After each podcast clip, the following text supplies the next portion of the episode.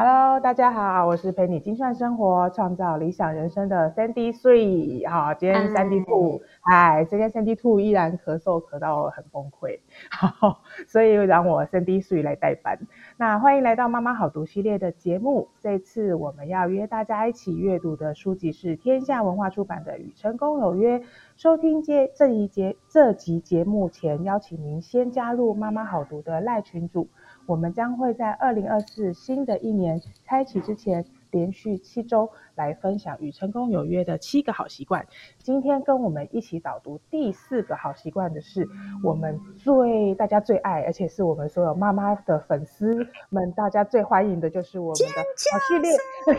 好系列，好歌，滋滋音效，真的真 的，对，那我们第四要尖叫耶。我笑死！我们第四个好习惯就是双赢思维。那因为其实，呃，好哥其实大家最著名就是他好，他可以把用大白话把很复杂、很复杂的财财务思维讲得很简单。所以，我们今天来邀请好哥来帮我们说明一下第四个好习惯何谓双赢思维呢？好，这个很开心啊，这个。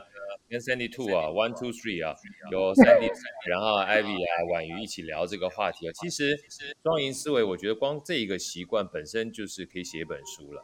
啊。因为坦白讲，我而言的话，呃，我们在商场上面常常讲说你赢我输，我输你赢。但回过头来想，你如果让对方输的话，某种程度上就种下了一个负面的种子嘛。好，所以真正的一个好处呢，是我赢你也赢。因为在书本里面特别提到一些小故事，啊，我觉得非常这个让我们能够发一些醒思啊。比如说像里面讲说，哎，在商场上面常常都是一个竞争的状态，然后这史蒂芬科维就问了一个他的好朋友说，那竞争的状态的情况之下，呃，意思是说你要从你的客户那边掠夺很多的资源，才是一件好事嘛？他说不是啊，当然不是啊，我们要让利给客户啊，啊，可是当我们让利给客户的时候，我们的供应商可能就会，呃，从我们身上挖掉很多的资源啊。然后这个时候，史蒂芬·科维就问这个他的朋友说：“那可是回头过来想想，你要让利给你的客户，所以说你跟你的客户关系才会长长久久。那可是你跟你供应商的关系，你不是也是你供应商的客户吗？啊，诶，说完这句话之后，他这个朋友就愣在那边了。所以其实双赢这件事情啊。”不管是存在什么样的角色，它本身都是一个很重要，让我们关系能够长长久久的关键啊！这是一个这本书里面一开头的一个小故事。那回到好哥自己的名字来讲啊，其实我的名字跟这双赢思维也有关系，因为大家知道我的名字叫好序列嘛。其实我这个序列两个字呢，是来自于我的呃，算是出身，因为好哥本身是蒙古人。那我妈当初呢？呃，嫁给我老爸啊，知道我是察哈尔省，然后蒙古人呢去翻一下典籍。那翻典籍的过程当中，就理解了从成吉思汗啊，我们这个老家的这个算是大创始人啊，他一路传下来，传到他的儿子叫蒙哥。那蒙哥死的时候呢，发生一件事情，什么事情？他们并没有这个就是立下说谁是下一位的这个呃，不管是可汗或大汗的这样的一个习惯。可是大家都知道。蒙哥啊，他事实上心里面是想要传给他另外一个弟弟，而不是后来我们知道的忽必烈啊。因为很多人都知道忽必烈是元朝的大汗嘛，也就是元朝的皇帝。但殊不知呢，当初蒙哥想要传的呢，是他另外一个弟弟叫序列兀啊。说到这边，大家我们突然发现有两个字跟好哥一模一样，没错，序列，序列哦。那这个物呢怎么写？这个物呢就有点像是那个我们数学的拍一样，就三点一四一五九二的拍一样啊，只是它在中文念成物啊，叫序列物。嗯，然后为什么说他想要传给序列物呢？因为蒙哥的弟弟里面啊，忽必烈呢是算是文才武功算是不错的，但真正很会打仗的啊是序列物，而且很会带兵领军的是序列物。那在蒙古呢，领兵打仗带兵啊。去攻占别人、拓拓展这个疆土是一个非常伟大的事情，所以大家都觉得，哎呀，文治武功应该序列物比较厉害。可是那序列物在西边打仗啊，所以这个时候忽必烈啊，一看到蒙哥死掉之后，就自立为王，在中国就东方就成立了一个元朝啊，元朝大帝是这么来的。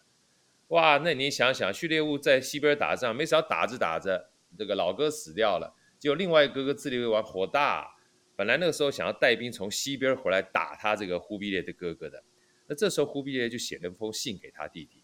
啊，写了封信给他弟弟，说什么呢？这是好哥后来自己传出来，因为事实上那个时候有没有这封信都不知道啊，就传这个讯息给他弟弟说，哎呀，天下之大啊，怎么会容不下我们两个兄弟呢？同时并存呢？与其伤人一万，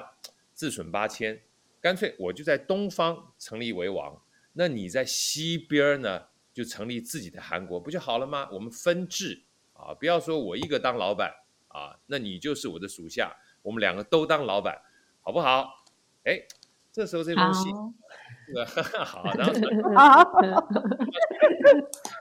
手中序列物说，哎，有道理啊，对不对？我们干嘛一定要是就是一个国王，其他都是属下呢？而且这么大，我也不用再跑来跑去了啊。所以后来忽必烈啊，在东东方成立了中国，就是我们知道的元朝。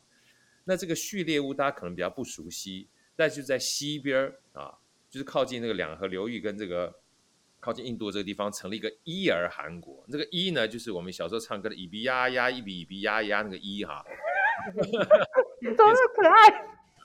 儿呢，就是儿子的儿，成立一个伊儿汗国。而变成了伊尔汗国呢，第一个创始的大喊。那有没有大家发现一件事情？如果当初啊，他们两个兄弟戏强啊，打起战争来的话，不管是谁赢谁输，一定会损失财物、损失人员、损失兵马，甚至让其他国家曾经被他占领的人呢，有可乘之机，搞不好要夺回失地啊。但是因为这个两个互利共好的双赢思维啊，就让忽必烈。成立了元朝，然后这个序列物也成立了伊尔汗国，大家就变成都是国王啊，而且不伤一兵一卒，不战呢不是屈人之兵，不战而双方都休兵息兵，在这个情况之下，资源就变多了。所以这个双赢思维呢，其实呃，史蒂芬科维很有趣啊。史蒂芬科维说他这本书啊，大家可能知道，可能不知道，好哥稍微提一下。史蒂芬·科维说，他这本书呢，《与成功有约》，事实上受了两个人的影响。第一个呢是《活出生命的意义》啊，这个这本书呢，呃，我也建议大家有机会的话，可以当做参考书籍。啊，这本书影响史蒂芬·科维的最重要的概念是，很多的时候哈，外在的环境虽然会影响我们，但真正影响我们的，从来不是外在环境的条件，而是我们对外在环境呃想象的认知。所以这件事情，你可以充斥在所有的这个，呃，与成功有约的这本书里面，看到说，哎呀，其实你面对的环境是这个样子，但是你面对这个环境的时候，如果你有不同的认知，就会有不同的处理方式。所以大家双双赢思维里也可以看到这样的一个情况。待会儿会说里面的故事，就是你有你的立场，但是你的立场是你的认知，而什么叫做双赢呢？就是在你的立场之外，你再多加一点。对方的认知跟对方的思维，那在这种情况之下，与其我们一定要取得我们两个的共识，也就是交集啊，哎，扩大一下，我有我的认知，你有你的认知，如果把我们两个认知都加起来，变成一个很大的连集，我们就有很大的选择权了。所以第一个是这个活出生命的意义啊，这个是史芬科维非常推荐一本书，也是影响他这本书作者一开头很重要的概念。那第二本书更重要，第二本书叫做《解惑》，这个作者叫做舒马赫，其中有一段啊，在他后面的时候特别提到过了。然后在双赢思维里面，你也可以看到一个非常深刻的案例哈，就是他说，很多的时候我们双方之间有冲突啊，就是我有我的观点，你有你的观点，那如果是坚持我的观点，就变成是我赢你输，那坚持你的观点。就变成你赢我输，那我们双方呢互不往来，没有交易，就是我管我的，你管你的，或者是我根本不要管你，管我自己就好了。叫这个呃，至少门前雪，莫管他人瓦上霜啊。你在没有竞争的时候，你当然可以这样做，但是一旦有竞争的时候，怎么样能够突破我们两个之间观点哈，找到一个更好的结果？在《解惑》这本书里面提出了一个非常有趣的这个呃思维，也就是说，在找到一个。更高于我们两个观点之外的东西凌驾在上面。打个比方说好了，像在这个法国大革命的时候，大家都听过。豪哥顺便问大家一下，他说出了三个很重要的口号：自由、平等。第三个是什么？来，三位美女说一下。博爱吗？是吗？哎，自由、平等、博爱。对他说，大家很多人可能没有去特别思考过“自由、平等、博爱”啊这三个字的底层逻辑跟底层含义。但是在《解惑》这本书里面呢，特别提到，他说，其实每个人都追寻自由的话，哇，你也要自由，我也要自由，每个自由不一样啊，他就可能会有冲突啊。那回过头来，当每个人都要求自由的时候，你的自由跟我的自由定义不一样的时候，我们就没有办法要求平等。但是如果要求每一个人都平等的时候，哇，你也必须要这样做，我也必须要这样做，我就感觉不是很自由。所以本身自由跟平等这两个之间，一旦放到面前的时候，它会有冲突的。可什么东西会让这两个可以融合在一块呢？哇，这个这个关键的东西就是博爱，就是当我需要有自由的时候，我会把爱放在前面，就是除了我的自由，我也因为透过爱去关注别人的自由，哇，这个自由某种程度上面，它看起来是受到局限，但是它就有包容了。而回过头来是平等，哇，怎么可能会一一模一样的平等呢？你出生在贫寒家里，我出生在富裕的家里。我们本身就不一定会平等，可是当我有博爱精神的时候，我会拉你一把，你也愿意呢，在我拉你一把之后呢，给一点回馈。那这个情况之下，有了博爱，平等就迎刃而解了。所以很多时候呢，大家在看自由跟平等这两个字、这两个词儿，我们都需要的时候，坦白讲，它会有冲突，但解决的这个关键点在博爱的时候，就让这个冲突哎变小了。而变小的结果是什么呢？你也受力，我也受力。我的自由不侵害你的自由，所以我自由，你也自由。而我跟你本身的不平等呢，我愿意给你一点，你也到时候愿意反馈我一点。而这种情况之下，我们就不会建立在出生的不平等，而会建立在我们希望彼此呢都能够在博爱的情况下平等。所以这样的一个双赢概念，其实在呃《解惑》这本书啊，舒马克的这本书里面，你的心智模式决定你的一生的成功啊。呃，写的非常多，然后也被这个史蒂芬·科维放在这个里面。其中有一个小故事，豪哥想跟大家分享。那就是科维电力公司呢，他们呃做电力的嘛，然后他们市场有些 IP 要授权，他们曾经有一段时间就授权给一家公司，啊，签订说多多少年之内呢，你都可以拿我们的品牌去做。那书里面特别强调的，本来这个是一个非常开心的合作，可做着做着突然发现，哎。对方不知道为什么他们的广告哈打着打着就不符合科维他们公司想要的形象了，所以就跟他们谈判啊，是不是可以收回这个授权？那对方呢也坚持不给他们收回，因为觉得 这个他们没有做错什么东西，形象这种事情说不准。有两个闹到最后几乎要对簿公堂。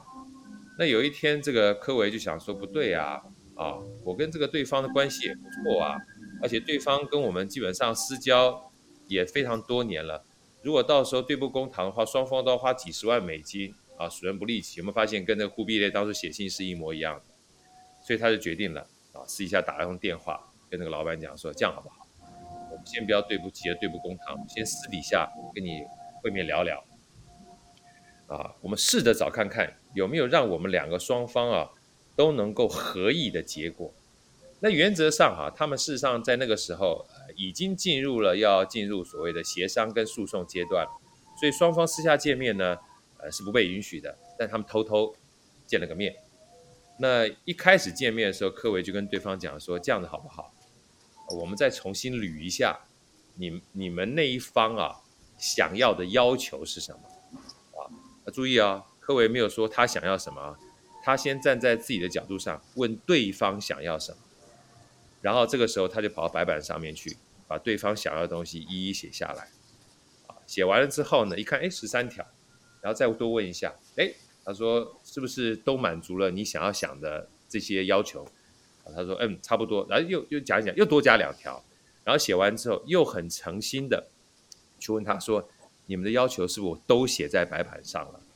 那这个时候，科维发现一件事情，我觉得这本书特别有趣的事情，就是他不会只写过程，他会写那种当时的氛围跟感受。他说，在整个写的过程当中，他明显感受到对方啊，开始那个心防卸下来。为什么？因为科维一直在问他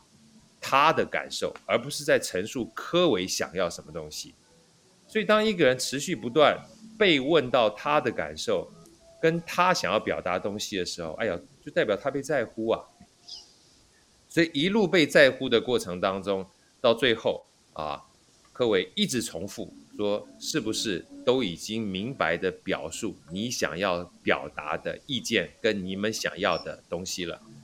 最后这个对方点了个头。当点头那一刹那之后，他说：“嗯，好，那接下来我也来表达一下我们这一方的要求跟看法，可以吗？”哇，他说那个气氛啊，已经变成原来的剑拔弩张。啊，搞了半天就像是在讨论了。然后当他也把他的所有的这个要求都写下来之后，双方看着他们彼此的要求，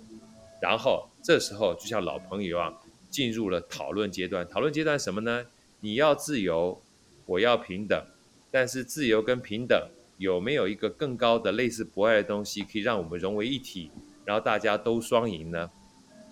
所以在那一个场合里面，双方都非常理解了。彼此真正的需求，而把诉讼这件事情，哇，早就抛九霄云外去了，所以他们就很开心的想解放，很开心的想怎么样双赢，很开心的想怎么样让我们可以长长久久继续下去。所以那个下午谈完之后，他们共识出来了，不到一个多礼拜的时间呢，呃，不需要对簿公堂，诉讼也这个消弭于无形，然后到最后呢，他说一个礼拜的时间。不仅把所有的问题解决了，还接到那个好朋友电话说：“哎呀，我就知道你们这个家庭是个不错家庭，不谈公事了，又回到原来私交啊。”代表这件事情呢，让双方都有一个满意的结果跟满意的答案。那在这个里面啊，其实呃，我们大家可以看到，不管是自由平等到博爱，或者是这个忽必烈跟这个序列物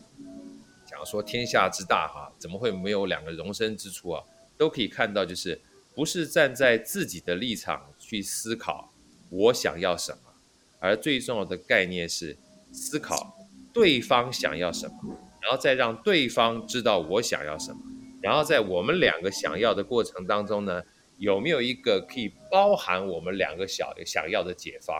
啊？再说一次啊，让大家可以重新思考一下，不是只说我想要什么，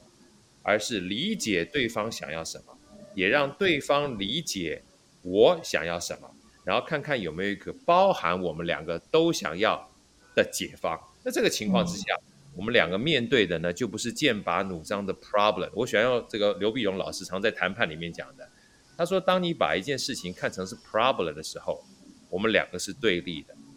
但当把我们两个一起想要的东西放在桌上面的时候，变成 issue，issue 就是叫做共同面对。共同解决，所以剑拔弩张源于源于我们两个是对立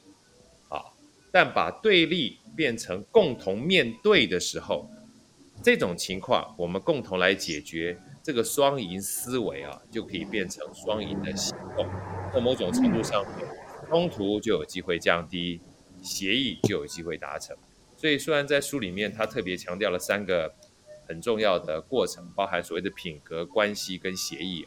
那豪哥是呃不想把品格或者是关系讲的这么高尚啊。那协议呢，最后是一定要的。那最重要的概念呢，其实求人呢不如求己先啊，就是先让自己去理解他人。在这样的过程当中呢，就像我刚刚讲的故事，因为你开始试着去理解他人了。你也就有机会塑造一个榜样，让对方可以开始理解你。那在双方理解的情况之下，从对立变成面对去解决问题，这个双赢思维就有机会变成双赢的行动。啊，好哥大概解读，希望大家能够理解它实际上的一个含义。哎，我觉得好超级精彩的，对，而且讲的很很很很清楚，而且让一直让我想到。工作或者还有家庭里面的很多应用的方式，其实我们不断的也都会用这样的方式，希望大家不要起太多的冲突。我不知道婉，我不知道婉瑜有没有，就是聪明主妇有没有这样子的案例？其实我我身边还蛮多的，尤其我的工作上面还蛮蛮常需要这样子的运用。其实，因为他这书里面有提到六种。关系里面，就是我们在人际关系里面样貌，包括说你双赢或是一一方输一方赢，这就有一些排列组合嘛。那另外就两败俱伤，然后最后一种是独善其身。其实我以前是比较属于独善其身的那种，就不太想要去 管别人发生什么事情，嗯因为我会觉得，哎，跟别人交际对我来说压力可能会比较大。但是后来我发现，嗯、为什么科维这本书会让我觉得很完整？就像刚好哥有提到非常多双赢的故事的核心是，哎，我们要先想到对方，我们要呃也要知道说，哎，对方的想法跟立场。可是有时候真的要去做到很难，所以、哦、我觉得那个有一个关键就是要先愿意放下自己。可是光是这个就超难，所以我觉得有时候这个为什么可以做到，又要又要回到习惯一二三，就是习惯一二三是先帮我们建立起，呃，算是自己的一个基础。我觉得有这个基础之后，比较容易放下。不然我们很常都会先看到我想要的东西，比如说，哎，我想要一个职位，或是我想要在这个分润里面得到多少，或是我想要在这个案子里面展现我的什么样的，嗯，可能是展现我自己的某某个面相。可是都先想到自己的时候，我觉得你就是回到前面，有时候是自己对于自己的一个自信心，或者是对自己的感觉还没有把那个基础打好，那时候就会很难放下自己。我自己的一个路历程比较像是这样。嗯，其实像像聪明主妇刚刚讲的那个状况啊，我我以前刚出社会的时候也发生过，然后后来因为我后来有呃做过很多的异业合作，我我不知道呃做异业合作的人，其实大部分都会是需要很很重的双赢思维的概念。然后那时候我的主管就那时候他提醒了我一件很重要的事，他说你在谈异业合作的时候，你不要去思考到你要拿到别人的东西。你要先问对方说你的 KPI 是什么？我们先帮你达到你的 KPI，、然后你再去思考说，那这样子的话，我们有没有办法透过他的形式，然后可以帮助到我们，然后才共同我们才能达到一个双赢的目标。其实那那时候我就看到这一章这个习惯的时候，我就一直思考说，哎，其实，在工作上面，其实我已经运用到蛮多的双赢思维。可是我又在回想到，那家里面呢，我在跟先生啊，或者是跟小孩，我有没有运用到同样的同样的技巧？啊，家人是最难，可是我觉得小孩最直接，因为小孩我觉得好哥运，但我觉得好哥运用的很好。我常常看到他跟他太太的对话，我觉得他真的是双赢思维运用的非常的巧妙。赶快叫好哥教我们几招。不用不用不用教了，这个我我自己也还在学习。就是我那天看了一个小小小影片，我很有趣。一个老爸正在洗车，然后他儿子或者刚才老爸讲说：“爸，我要结婚了。”老外的影片，他爸就说：“Say sorry to me。”他他儿子愣在那边，我为什么要 say sorry？Just say sorry to me。我不要，我为什么要 say sorry？又没做错。他说：“Just say sorry to me。”后来他的儿子过了一阵说：“OK，sorry。”他说：“OK，you、can get married。” 为什么？因为你要先愿意道歉，你才可以结进入结婚，才可以进入婚姻，不然你就你要是没有任何的理由，没有任何的错误，还愿意道歉的话，你就可以结婚了。可以可以，好可以，哦认证盖章。真的，我我想到，嗯，我之前有看过一个报道，就是也是在讲夫妻，他们我不知道现在，因为我好几年前看到那个文章，不知道现在金氏纪录有没有被打破。他们是就是结婚最久的一对老夫妻这样子，然后就有问他，就就是到老年老的都还非常的恩爱，然后就有人问他们说，你们是怎么样保持就是恩爱的，就是一直一直这么恩爱的关系？然后他们就会，他他们就有说到，他们在吵架的时候，他们永远都会记得说，这个人是我的伙伴，不是我的敌人。啊，嗯，嗯，对，因为我们在吵架的时候，就尤其是夫妻吵架，有没有？通通常有时候蛮激烈的。嗯 但是你如果马上想到说，哎，这个人是我的伙伴，不是我的敌人，你马上其实会就是下意识就啊，先把武器收起来，不然在为了不管是小孩子的事情啊，或是家里的事情，有时候真的，一争执，那个情绪上来的时候，我们都很容易用我们最凶狠的 那一面来对对方。对，尤其对最亲密的人，其实对是很容很容易忘记耶，就是把自己的本性都会露出来。对，然后真的是 就是真的最凶狠的，都是的的武器都是子弹跟手榴弹都是丢向对方。可是他说，哎，我们只要一提醒我们的关系是伙伴，不是敌人，我们本来就是一家人，你的武器其实就会收起来，那就是就比较容易进入那个讨论跟双赢的模式。虽然可能立场或是看法还是会有很多的不不同，或是意见不合的时候。嗯，对我觉得我是在在那个故事中也是得到蛮多的启发。嗯，嗯，真的，我觉得有时候我们在带小朋友的时候也会耶，像我儿子一天到晚都在跟爸爸吵架，就是一个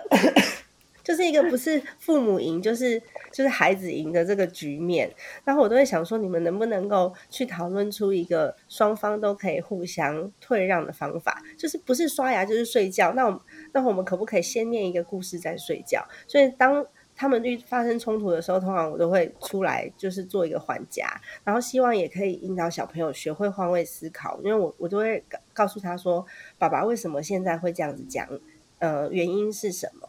因为我我我们现在很多孩子都是独生子嘛，我觉得独生子更需要，因为他需要更多的呃世界世界上面更多的包容，然后他也要更包容别人，就不能只站在自己的自己的利益或是角度思考。好哥会怎么去引导小朋友嘛？因为我现在有点烦恼，就是孩子在跟呃，不管是同学起冲突啊，或者是跟爸爸起冲突，或者是有时候跟我起冲突的时候，我都会希望他可以换个角度想，然后我们自己也换个角度想。嗯，这个东西史蒂芬科维也有说。那好哥先讲一下我的想法，然后大家再参当参考。因为史蒂芬科维其实影响我还蛮大的哈。像我的话呢，从大陆回来大概那一两年，刚开始的时候其实是个黑暗老爹。所以黑暗老爹就是我把我的想法灌注在小孩身上，因为我觉得我是对你好。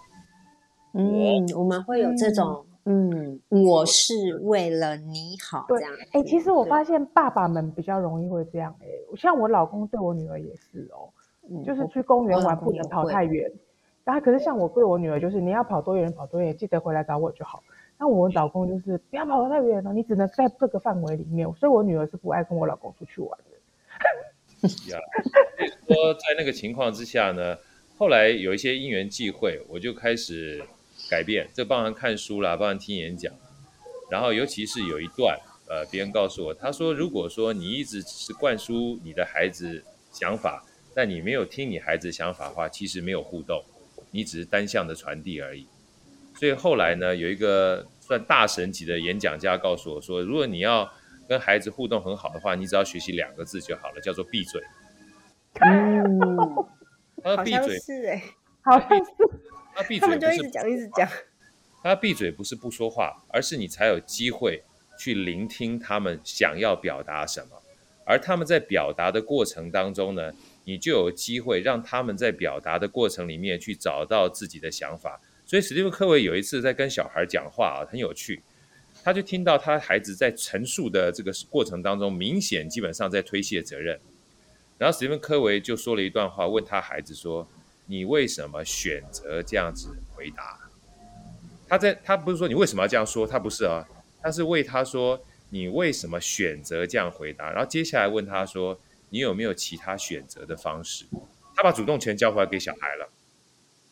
他把主动权交还给小孩，让他去思考他为什么选择这样回答。然后小孩真的跟他说，因为我怕被你骂，因为我怕怎么样，他才说出了心中的想法。所以当你有机会让对方说出了心中的想法，又回到我们双赢思维了。你才能够真正理解他们的认知，而不是只说我们的认知，不知道对方的认知，我们才有机会在双方都了解对方的认知的情况之下，有一个就是结合我们认知的这个解答。所以其实这个东西最难在什么？最难的是我们常常只说不听，所以你只要颠倒，嗯先听再说就有机会了。所以我觉得这个过程中同同理心也还蛮重要，就是在整个双赢的嗯的这个关系里面，同理的这个角太没错，没错，没错。所以我们常常叫孩子把耳朵打开，其实也是要讲给自己听。对我那天看到一个文章，他就就是说，哎，那个国中生他开始做就是考试作弊，然后就被爸妈骂嘛，就说，哎，你怎么可以作弊？你这是什么的？这不是真实的成绩。可是后来那个老师就是辅导老师，他可能换一个角度引导他说，呃，引导他其实 引导的是家长嘛，就是说，嗯，你看他还愿意为了想要得到你们的认同而去做了他也知道不应该做的事，你不觉得他是个好孩子吗？这样，我就觉得啊，对我们很容易，因为我们当下看到说，哎，你怎么作弊？你怎么这样？你怎么那样？可是其实他的起心动念可能是他只是想要表现给，就是表现好的那面给父母看，得到父母的认同。所以他去做了不好的事，但不好的行为必须被纠正。可是，呃，背后的那些呃原因啊、起心动念啊，其实才是真正更更核心的那个关键。所以我看到那篇文章，我就觉得，哎，对耶，有时候我们就是很下意识的会去，嗯，会去，呃，说一些我们觉得，哎，这样是不对的，这样是不好的。可是，如果我们可以在更深的去同理孩子的心，有时候也会让事情变得比较有一点转圜的余地，这样子。没错，嗯，完全同意。昨天有一个老师特别来找我，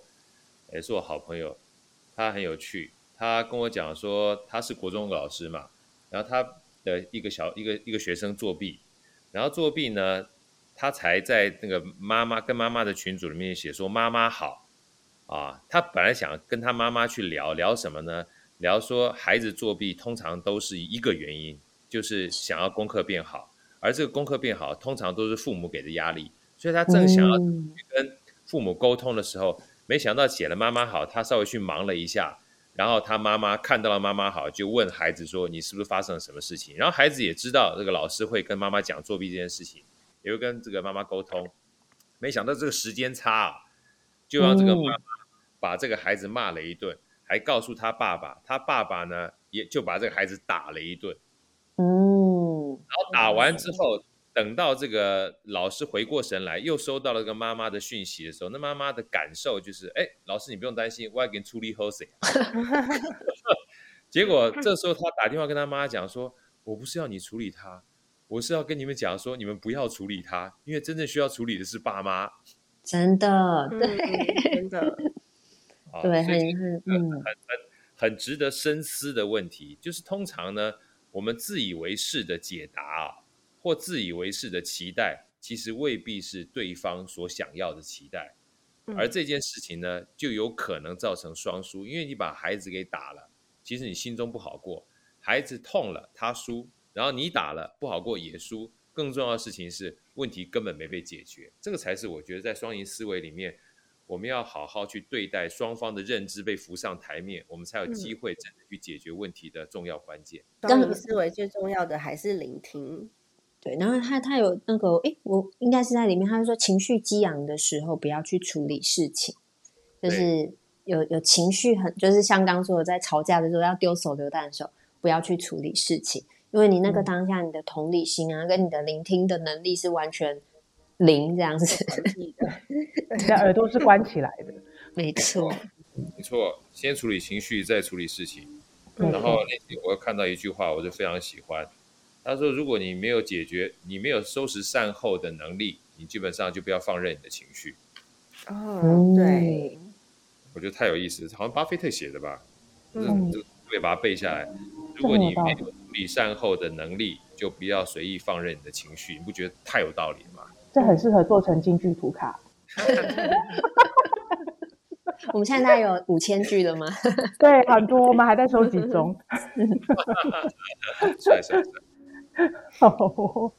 好那那我们今天的时间是也差不多了，对不对？嗯，差不多了，差不多了。哈好，那我们今天非常谢谢好哥帮我们领读第四个习惯，而且讲的故事非常好听，都好生动哦，刚整个顶席耶。对，而且我到现在才知道，原来好哥的名字是有这样的的由来。我一直以为好序列这个名字是因为你像小太阳的关系，小太阳，因为有炙有炙热的感觉。原来原来你是有这么这么深远的故事，这样子，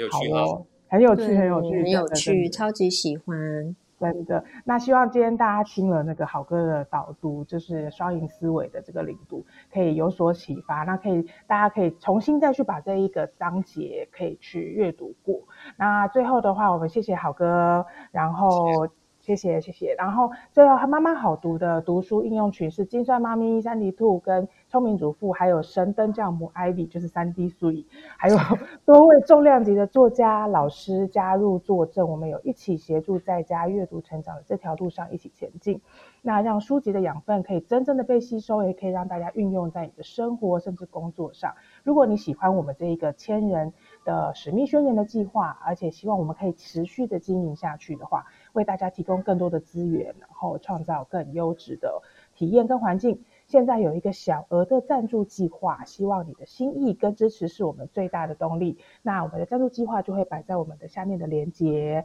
哦，欢迎大家可以呃给我们一点点小小的支持，非常感谢各位喽。那我们今天的领读就到这边喽。那 Cindy Two 有没有特别要在结尾的？我今天声音真的不好听，没关系。我补充一下哦，因为刚刚我们忘记讲了第六个好习惯呢，它是在第呃三百一十四页到三百四十八页，双赢思维创造最大价值。如果大家的书是就是最新的这个版本的话呢，会是三百一十四到三百四十八页哦。嗯，好，对对对，我刚忘记讲是也书了。好，那今天谢谢大家，谢谢好哥喽，谢谢好哥，谢谢大家，拜拜，好，拜拜，拜拜。